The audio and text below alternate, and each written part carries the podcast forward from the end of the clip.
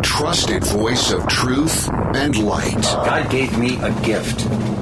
I shovel well. I shovel very well. And a rally point for those who've accepted the reality that they are not sheep.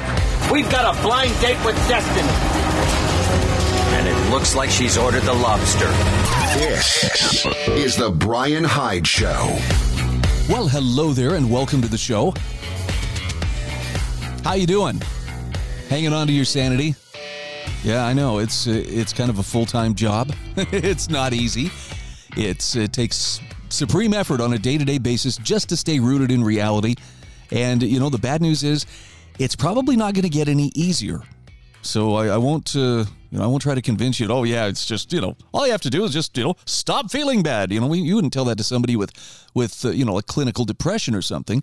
But I'm here to help you, not with uh, you know so much telling you this is what you should think, but I'm going to offer you some alternative viewpoints for your consideration. What you do with that information, well, that's entirely up to you. If it makes sense, then I would invite you go ahead, assimilate it into your life and change your thinking accordingly. And if it doesn't, feel free to reject it because I don't have the answers. Like you, I'm a person who's seeking truth, doing my best to stay rooted in reality, and, you know, for the most part, succeeding. At least I hope I'm succeeding. if not, I will, uh, you know, still give it the old college try. I wanted to share with you. Uh, this is just a, it's a it's a tweet that I saw the other day, but it it hit home for me because I think it it very clearly sums up the problem that we're facing, and it's it's not going to get easier. I've read a number of articles this week about AI and how it's AI is progressing much much faster than than a lot of people anticipated it would.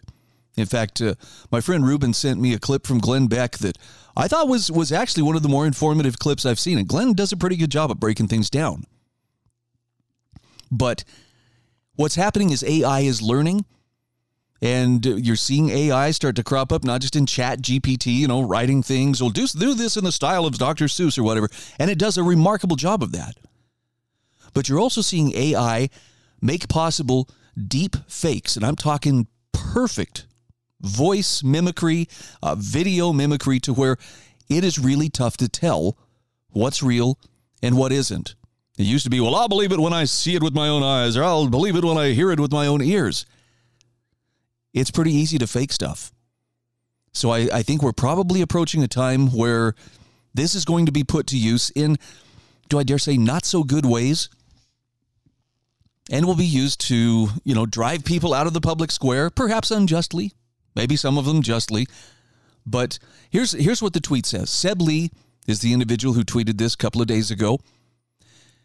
And he says, if you thought the last few years was fake, wait until you see the next 10. He says, the field is going to be hijacked by so much imagery, you will literally be unable to tell what is true and what is not, unless you disconnect. See, he left us an out. and that's to me that's the cool part is I think he's right. Part of keeping your sanity, part of keeping your your toes in reality is going to be a product of whether or not you are plugged in, you know, whether you're a slave to your screen. We're going to be talking about screens a little bit today, particularly as they pertain to kids. But at some point you're going to have to be willing to disconnect. Now look, I'm I'm struggling with that myself because being connected is kind of you know what I do. It's it's kind of it's it's how I keep a roof over my family's head. So I'm trying to work out in my mind. Okay, what's that going to look like? I think it starts with taking regular breaks, regular media fasts, just to to to make sure that you're not getting addicted to the daily dread supplement. And I understand. Well, Bryan, sometimes you're the one who's ladling out that supplement. I get it. Yep. There's sometimes I'm talking about some pretty hard things, and some people, you know, want to want to hear. Tell us, tell us what's next. what's the next shoe that's going to fall? Well, funny you would ask, because I have, I, I think I have just just that story. So I, you've probably, if you if you are online, if you're on Twitter or whatever, you have probably noticed that there has been a, a fair amount of news coverage here recently of uh, a subway attack that ended very badly for the aggressor a mentally ill, homeless man by the name of Jordan Neely well known to police. I think he was arrested more than 40 times, has violent assault, a felony. In fact, he's actually got a felony assault warrant out for him. And this guy rides the subways in New York, threatening people. He's pushed people, you know, onto the tracks. You know, just he he or pushed them toward the tracks when trains were coming. Just not. First of all, he's not an individual who was was uh, dealing with a full deck but he also has been an extremely threatening presence on the New York subways. And apparently, a couple days ago, he uh, was threatening some people and ran into a Marine, or at least I don't know. There's I know there's no such thing as a former Marine, but he ran into a guy who served in the Marines, who uh, took him down and put him into a chokehold to to control him. And unfortunately for Jordan Neely, he struggled and struggled, and this guy held him in this chokehold for about 15 minutes until authorities arrived. Well, when they arrived, Jordan Neely was dead. And so the, I guess there's there's a couple of lessons here. One is, you know, for, for those who see somebody doing a rear naked choke, and you think, well, that looks easy enough. You just put people to sleep. Yes, it will put people to sleep, but it's also pretty dangerous. Now, I, I say this as someone who has, uh, you know, a degree of training in in Brazilian jiu jitsu and we regularly used and practiced the rear naked choke. It's astonishing how quickly you can render a person unconscious. But then again, you're putting a stranglehold on them and you're compressing the carotid arteries on either side of their neck and shutting off flow of blood to the brain. Yeah, that will kill a person if you keep it on long term. Well, this is this is the new George Floyd moment apparently that some people were waiting for. And the narrative is well, this white Marine killed this poor homeless black man for no reason at all. And, you know, I, I get it. It fits their narrative. It, now, there's video, fortunately, that shows this Marine, uh, who is unnamed at this time, he was uh, taken into custody by police. He was questioned. He was released without charges. That doesn't mean that, you know, some Soros backed DA, Mr. Bragg, we're looking your way, uh, is, uh, is, isn't going to come after him, you know, lock, stock, and barrel.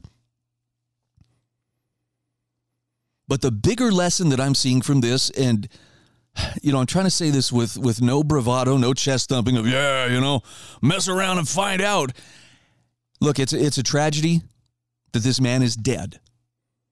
At the same time, 40 plus arrests an active warrant already out there for him, and yet he has been a regular feature on the subway. Numerous people have come forward talking about how he threatened or assaulted them. He was at the time threatening to assault people. And the authorities were not dealing with it. They just, you know, sorry, you know, sucks to be you is what they think for the, the passengers on those subway cars. Well, when confidence in the law breaks down, and I'm just going to throw this out there as a hypothetical, when when people cannot trust the law to protect the law abiding. When criminals are released or their, their charges are reduced or dropped altogether, as we have seen, unless, of course, they paraded in the Capitol on January 6th, people lose confidence that the, the system is going to protect them. And so that means that the people will sometimes have to stand up and protect themselves. I believe that's what happened in this case. And when people do have to stand up and protect themselves, guess what? They go a lot harder than even the police would. Now, sometimes it's due to lack of training. Sometimes it's just due to the fact that the problem needs to be solved right then and there. I don't believe the guy who put put Mr. Neely in the chokehold intended to kill him. But I don't believe the narrative, which is now being used to rally people. Oh, look at this demonstrations. You know, somebody's called it. You know, oh, we're having our bum Floyd or hobo Floyd moment. Just like George Floyd was used to galvanize and to justify, if you can use it that way, uh, you know, protests, riots, looting, beating, intimidation of people. This is probably the catalyst that's going to be used to launch uh, a lot of calculated unrest for this coming summer. And that's that's a sad thing but we got to keep in mind that uh, one of the things that set this in motion was the fact that the guy, Mr. Neely himself, was actively threatening people. And just simply sitting there and taking it was not an option. At least for those who were there, you know, they perceived enough of a threat that this guy jumped into action and, and at risk to himself, subdued you know, what he perceived as a threat. So I, I know that may seem like kind of a dichotomy here. Well, are you saying then that this was a good thing? It was a good thing in the sense that people stepped up and took care of what needed to be taken care of. It's a tragic thing in the sense that this man's actions, meaning the, the homeless man, Mr. Mr. Neely, his actions ended up costing him his life. I think God weeps, you know, when we see people who are crushed by the enormity of their own mistakes. So I wouldn't be celebrating the fact that, uh, you know, yay, this guy, you know, he got what was coming to him. What's crazy to me is that it got to the point that uh, the public had to step up and do something in the first place. And I worry that maybe this is just the tip of the iceberg of what we're going to see. This is The Bryan Hyde Show.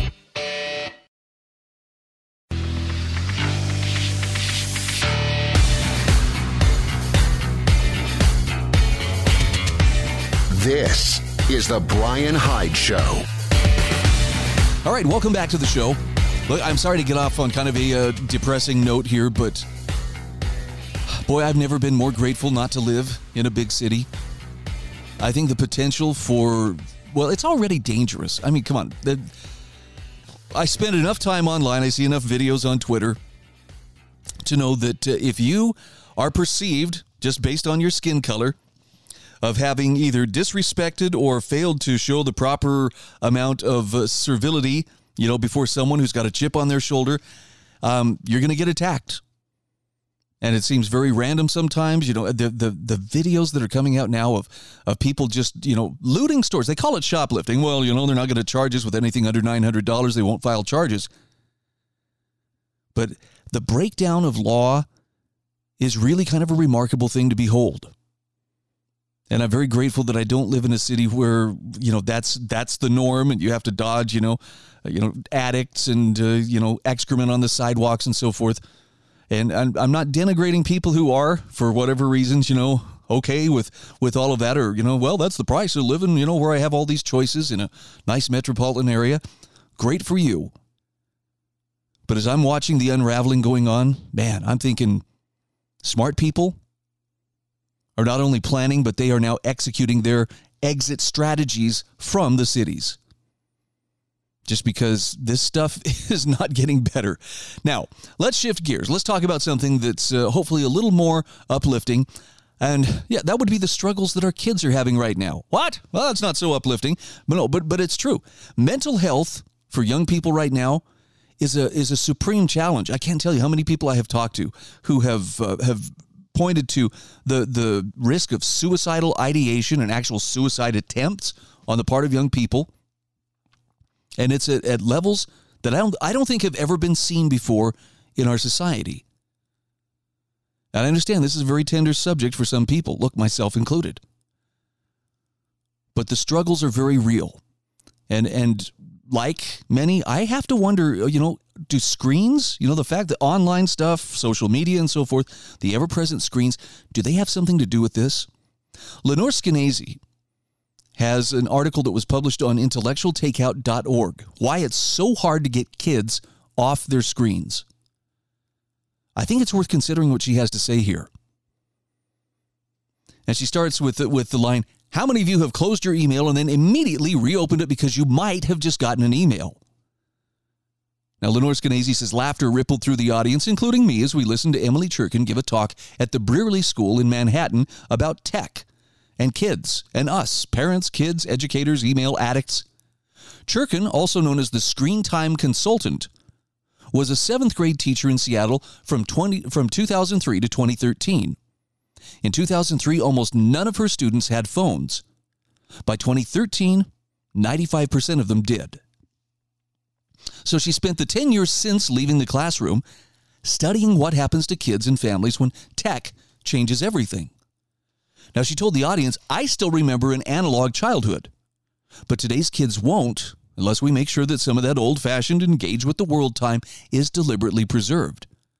But at the moment, parents are overwhelmed, as are schools.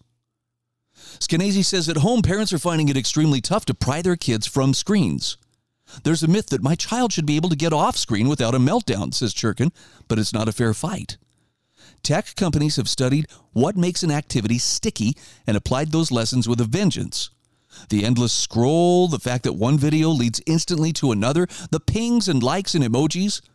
All of these are part of what's called pervasive design or what Cherkin calls manipulative tech.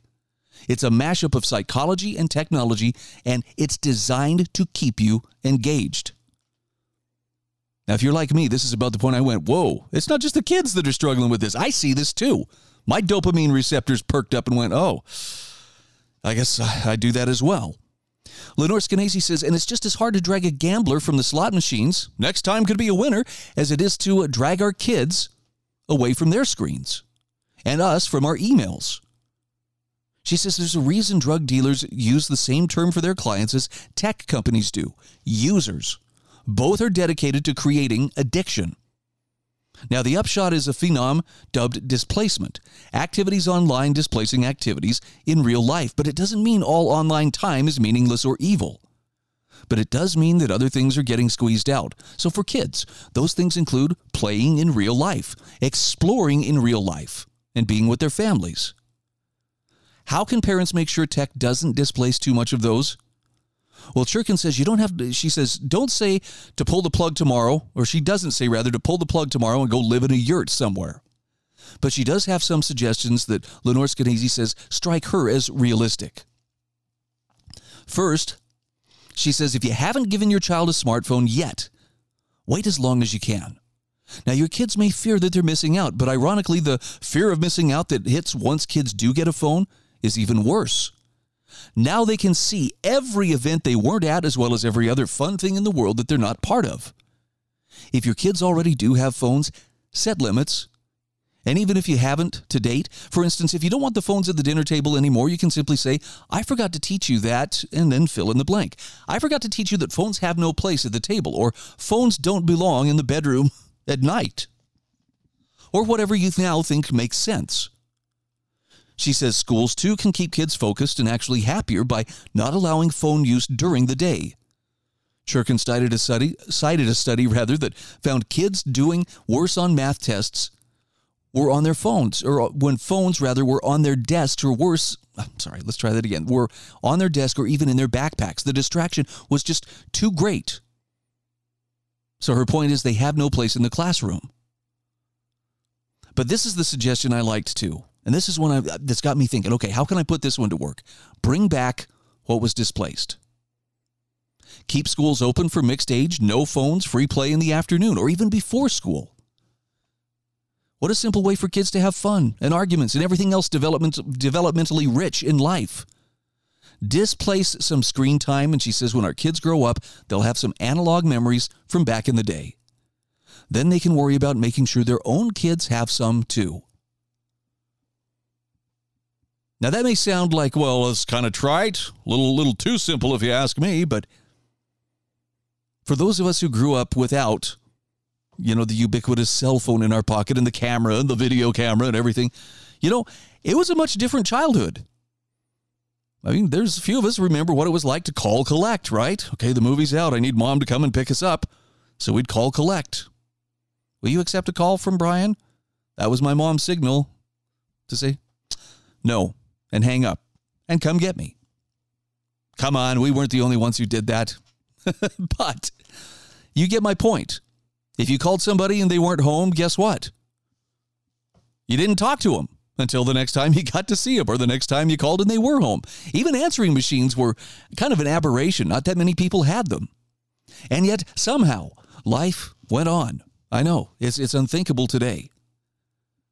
Today, if we try to call somebody and they don't answer, huh, Hope everything's okay. Let me text them. Hey, are you okay?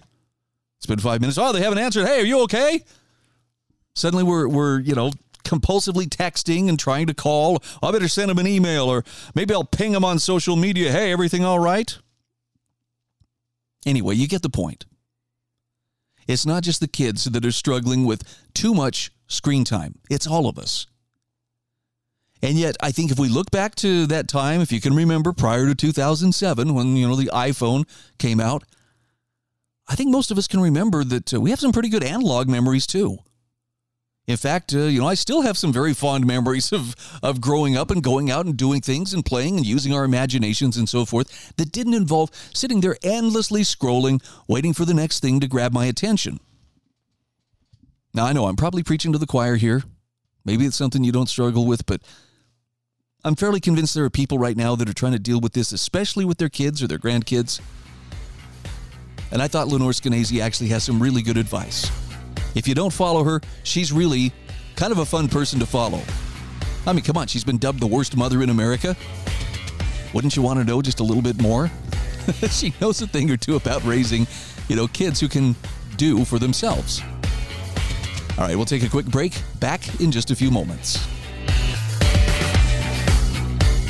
This is The Bryan Hyde Show.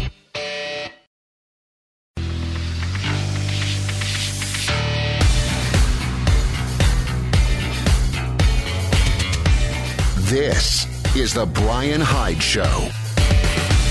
Hey, welcome back to the show. Just a quick shout out here for my sponsors, including MonticelloCollege.org, LifesavingFood.com, Bereli.com, and also TMCPNation.com. And you can check my show notes for links to take you to each one of those sponsors.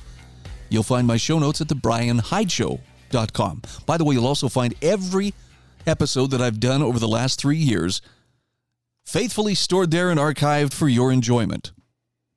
It's crazy. It's it's kind of fun to go back. I like to go back and just look at the show notes and see, okay, what was news a year ago? What was what was going on? Because I move from one thing to the next, and I tend to forget. I'm, I'm at that age. If I've slept since the last time I saw it, oh wow, I'd forgotten all about that. Well, let's talk a little bit about. Uh, well, let's talk about something over which you and I really have very little control. Now, I know we're not supposed to obsess about these things, and we're not supposed to spend time worrying, but at the same time, the whole debt ceiling crisis right now is very instructive for anyone who's paying attention. And when Doug Casey weighed in on this in an interview with International Man, I thought you might appreciate his take on the debt ceiling farce, and he says why the U.S. should declare bankruptcy. Now, International Man says, look, the U.S. federal government has raised the so called debt ceiling 104 times since 1944. Shouldn't they call it a debt target instead of a debt ceiling? Is this whole thing a farce? Doug Casey responds The situation is completely and irredeemably out of control. It's a farce. Quite laughable, except for the fact it's so deadly serious. Can they reduce the debt ceiling or the amount of debt or even slow down its growth at this point? The answer is no. The situation is beyond redemption because most U.S. government expenditures go to pay entitlements Social Security, Medicare, Medicaid, food stamps, and numerous other types of welfare. So those things will be very hard to cut at this point. Breaking the doggy dishes of millions of corrupted Americans would cause unrest. Plus, the so called defense budget, which mostly supports the military industrial complex while fomenting conflict. It's actually much larger than disclosed because it should include $50 billion of foreign aid, the cost of running outrageously large embassies all over the world, the CIA, and of course, black budgets of all types. He says, meanwhile, all U.S. government agencies are bent on expanding themselves. The bureaucrats who run them realize that if they don't grow the budget every year, they reduce their chances of going from one GS level to the next. Their success is based upon managing more people and spending more money. Naturally, all of these agencies grow like cancers. So, as a result, the debt ceiling is nothing more than fiction. It'll stay out of control unless there's a total reorganization of the government, which itself would be risky. And that's not going to happen until we have a financial catastrophe that leaves absolutely no alternative. Now, at this point, International Man asks You've previously stated the U.S. government should default on the national debt. What are the reasons for that? Now, Doug Casey says, I know it sounds outrageous to propose the U.S. government default on its national debt. Of course, they don't think it will ever be necessary because, as several high level government officials have pointed out, they can just print money to pay off the debt. However, he says, I disagree. What are the reasons for doing something as seemingly catastrophic as defaulting on the debt? Well, he says, I'll give you at least five. Stick with me. Let's conduct an outrageous but not unreasonable thought experiment. First, barring default, future generations of Americans will be turned into serfs to pay off the debt. Profligate people have run up the debt, but everybody's children and grandchildren are stuck with having to pay it off. Now, he comes right out and says that's simply immoral. If you have any care for the future at all, future generations should be saved from becoming serfs to pay it off. Second, it would punish the enablers who lend the U.S. government money. People who lend the U.S. government money facilitated by doing all the stupid and destructive things, facilitate it by doing all the stupid and destructive things it does. His point is they shouldn't be rewarded, they should be punished. Third, he says official default is better than the alternative. It's like a hundred story building that's about to collapse. If that's the case, should you wait until it collapses randomly and unpredictably, or should you have a controlled demolition? It's not a pleasant alternative, but it is the better alternative. Fourth, default would make further borrowing on the part of the U.S. government impossible, at least for a while. It would be exposed as an untrustworthy entity like the Argentine government, which defaults all the time. People would still idiotically lend it, lend it more money, but a default might slow down the rate of increase in the U.S. government size. And fifth, it's almost necessary that the debt goes away to help definancialize the U.S. economy. He says the U.S. is tremendously overfinancialized. It's all about buying, selling, creating, and packaging financial instruments. Government debt, with the help of the Fed, is the actual engine of inflation. Defaulting on the national debt would pave the way for the reinstitution of a more sound, redeemable, commodity based money. People would have to concentrate more on real wealth than on phony financial wealth, actual engineering as opposed to financial and social engineering. Now, of course, an objection reasonable people would make well is if you default on the debt, it's going to be a catastrophe. Now, Doug Casey says my answer is that because just because all the paper debt of the U.S. government goes away doesn't mean the real wealth in the world will disappear. The farms, factories, technologies, and skills of the workers will still exist, but on a sound foundation and with some new owners. Furthermore, he says I'd point out that the U.S. government isn't we the people. It's become a discrete entity with its own interests, like a giant corporation. If it declares bankruptcy, it's a problem for its employees and clients much more than for you, the taxpayer. Now, those are just some of the arguments he says I'd make for defaulting on the national debt. But it's just rather an academic thought experiment. The powers that be will prefer to build the current house of cards higher, probably propping it up with FX controls, central bank digital currencies, a social credit system, much higher taxes, more inflation, price controls, and God knows what else in the years to come. His point, though, is that the default will happen but it will happen more gradually through the subtle fraud of inflation, which is actually the very worst and most dishonest way to default. At this point, International Man asks him Paul Krugman and other mainstream economists have proposed the U.S. government issue a trillion dollar coin to buy up the federal debt. That serious people can put forward such a clownish solution illustrates that it's all a ridiculous charade. And then asks Doug, What's your take? Doug Casey responds by saying, Well, when you're using funny money as a substitute for real money, it's inevitable that soothsayers will come up with ridiculous solutions. Krugman isn't an economist, he's a political apologist and a fool. He doesn't describe the way the world works, but the way that he want, he'd like to make it work, using coercion and fraud, not volunteerism in the market. In other words, every idea he has is so stupid that it's criminal. And Doug Casey says the solution to this problem is to go back to commodity money. Money should be used once again just as a medium of exchange and a store of value. It can no longer be used as a political football. And the U.S. government should be cut in size by 50%, 75%, or even 95%. Who knows how deeply you can cut the size of the U.S. government until you try doing it? But it's necessary, at least if what's left of the idea of America is going to survive. So, having commodity money will itself greatly downsize the U.S. government. The U.S. state has become a behemoth and a parasite. It's a far bigger danger to the average American than the Russians, the Chinese, the Iranians, or all of them together. Returning to sound money and a tiny government would make for a more pleasant, prosperous, and safer world, although the process of doing it would be unpleasant for some people. Now, he says on the bright side, the only people who will be seriously hurt are the parasites living off the government. But he says, I say to hell with the parasites. They should be inconvenienced. Now, from here, he's uh, he's asked, uh, or it's it's noted that well, it's hard to believe the U.S. government was ever debt free. Given the practical reality of the world, where do you see the federal debt going? What are the implications? His answer is well, it's wonderful that Andrew Jackson paid off the national debt, something that Alexander Hamilton, with his warped ideas of economics, sold to the country. But now it's almost impossible to pay off $32 trillion of acknowledged debt, scores of trillions of contingent liabilities, and scores of trillions more of unacknowledged debt. So he says, I'd like to point out that there actually have been previous defaults by the U.S. government. For example, Abraham Lincoln, during the war between the states, defaulted by printing up so called greenback currency. Roosevelt defaulted on the debt, fraudulently devaluing the dollar, raising the price of gold from $20.50 to $35, but only after confiscating it from citizens. That was a default. Then there was Nixon in 1971, defaulting on the promise to pay foreign governments at $35 an ounce gold. Now the dollar's worth only one two thousandth of an ounce of gold. So he says, let's not sugarcoat the situation. The real question is how to profit from the collapse of the overextended and corrupt empire. And he says it makes sense to look at the historical precedent, like the Roman Empire. Was there any way to profit from the collapse of the Roman Empire?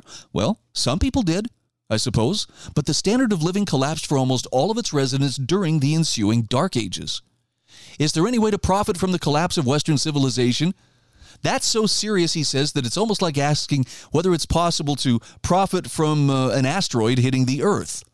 The best you can do is hope to insulate yourself as much as possible. Now, he says at this point, the best way to be hurt the least or even possibly profit within a very bad scenario is to own gold, silver, and other commodities and to improve your skills as a speculator.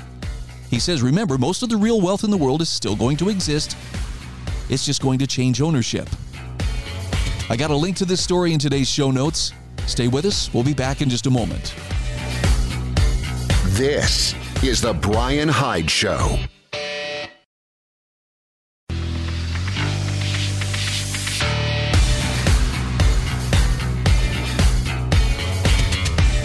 This is The Bryan Hyde Show. All right, welcome back. This is our final segment today. If you haven't subscribed to my show notes, please consider doing so. Just go to thebryanhydeshow.com, click on show notes at the bottom of the page. You'll find the subscribe button. Click it, it will ask you for your email. And that's pretty much it. No, I will not spam you. I will not share your email with anybody. I will just simply send you my show notes on those days that I do the show, which is pretty much every day, Monday through Friday. All right, two quick articles that I want to share with you. This one, I, I know there's been a lot of fact checking out there that says, hey, that's not really true, but um, I, am going to economist uh, Peter Jacobsen from the Foundation for Economic Education. His article published yesterday.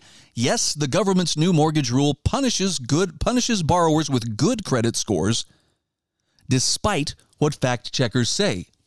I've heard about this, and since uh, you know my wife and I are kind of we're in the market, we're looking for a home, but I, I see this and this kind of stuff just makes me think. You know, why is government so determined to to do stuff to just tick me off?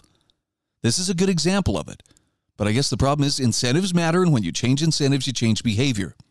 Peter Jacobsen writes The Federal Housing Finance Agency, FHFA, has begun to implement new rules for mortgage buyers, or borrowers rather. Now, the result of these new rules is that everything else held constant, some borrowers with relatively higher credit ratings who make larger down payments on houses will pay higher fees than they did before. Likewise, some borrowers with worse credit ratings who make smaller down payments will pay less. Now, he says, I'm being very careful with my words above for a reason. Put bluntly, pedantic fact checkers are trying to lie about this policy. And he gives some examples. Here's one from Snopes. Some people with higher credit scores will pay more in fees than those in similar situations under the old rule. Conversely, people with lower credit scores will pay less and even those with higher credit scores will pay less once the new plan takes effect. Now, these statements all, all occur one right after another in the Snopes fact check. Now, statement two is pretty straightforward. Conversely, people with lower scores will pay less. Okay. But look at statements one and three. With this policy, some people with higher credit scores will pay more, but even those with higher credit scores will pay less. And Peter Jacobsen says, Jacobsen says, How do we make sense of this blatant contradiction? Well, the answer is that Snopes is saying that some people with higher credit scores will pay lower fees in certain situations under the new rules. But the fact that some people with higher credit scores will pay lower fees does not mean all people with higher scores will pay lower fees. So, in other words, as Snopes points out, this policy does have winners and losers. Take their own example. They say borrowers in the credit score range of 720 to 739 who plan to make a down payment of 20% on the home value would see a fee increase from 0.75% under the old structure to 1.25% under the new plan effective starting May 1st, 2023. So, a borrower in that credit score range making a down payment of $80,000 on a home value of $400,000 would now have to pay an upfront fee of $4,000, that's 1.25%, on the loan of $320,000. Under the old plan, that fee would have been $2,400 or 0.75%. So the fee is higher than it used to be for a certain set of responsible borrowers putting 20% down. Snopes follows up by giving an example of how a different high credit score borrower in a different situation will have a lower payment. But the fact that some high credit borrowers will benefit doesn't change the fact that the losers of the rule change tend to be those with high credit who make large down payments. So if the government announced 10% higher income taxes on every woman in the country except Jill Biden, would it be wrong to say that the tax punishes women because one woman is exempt? Of course not. Fact checking pedantry uses the exception to ignore the rule. This is a marvelous article, by the way, and he goes into much more detail. I would encourage you, please, take the time to read it. Not only is the Foundation for Economic Education a great resource if you really want to understand the world, but Peter Jacobsen is, is one of their great writers, and I just love his approach to economics because he keeps it simple enough that even I can understand it. And if I can understand it, I think pretty much anybody could. His bottom line here in this piece, though, is incentives matter. When you change incentives, you change behavior. No fact check pedantry will change this fundamental truth. All right, one final article that I want to share, and I know this one's going to rub some people the wrong way. If you consider yourself a patriotic American, you know, you've probably been trained. We do not question the military under any circumstances. Still, I would ask you to consider Jacob Hornberger's article, this was published on lewrockwell.com. The U.S. military's recruiting crisis is a positive sign. He says a recent article in the Wall Street Journal demonstrates what a huge disaster conservatives are for our nation and for the rights and liberties of the American people. The article is entitled The Military Recruitment Crisis is a Symptom of Cultural Rot. Co written by a conservative veteran by the name of David McCormick, the article laments the fact that fewer Americans are signing up to join the military. McCormick views this as a sign of cultural rot in America, a rot that he suggests entails a reduction of patriotism and love of country. But Jacob Hornberger says no, McCormick is wrong. Actually, the reduced recruitment numbers are a very positive sign for our country. In fact, they might well reflect that the American people are finally waking up to the fact that America has become a military nation, one that's taking our country down from within. And here he goes into some historical perspective, which th- this is the reason I wanted to share this. Our nation was founded as a limited it was founded as a limited government republic, one with a relatively small basic army. If the Constitution had proposed the national security state form of governmental structure under which we live today, there is no possibility that our American ancestors would have accepted it.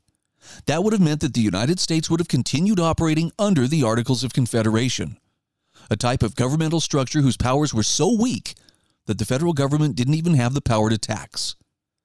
Our American ancestors hated standing armies, which was the term used at that time to describe an enormous military intelligence establishment, like the one under which all of us today have been born and raised. That's because they knew that the biggest threat to their freedom and well being lay not with Russia, China, or any other foreign regime.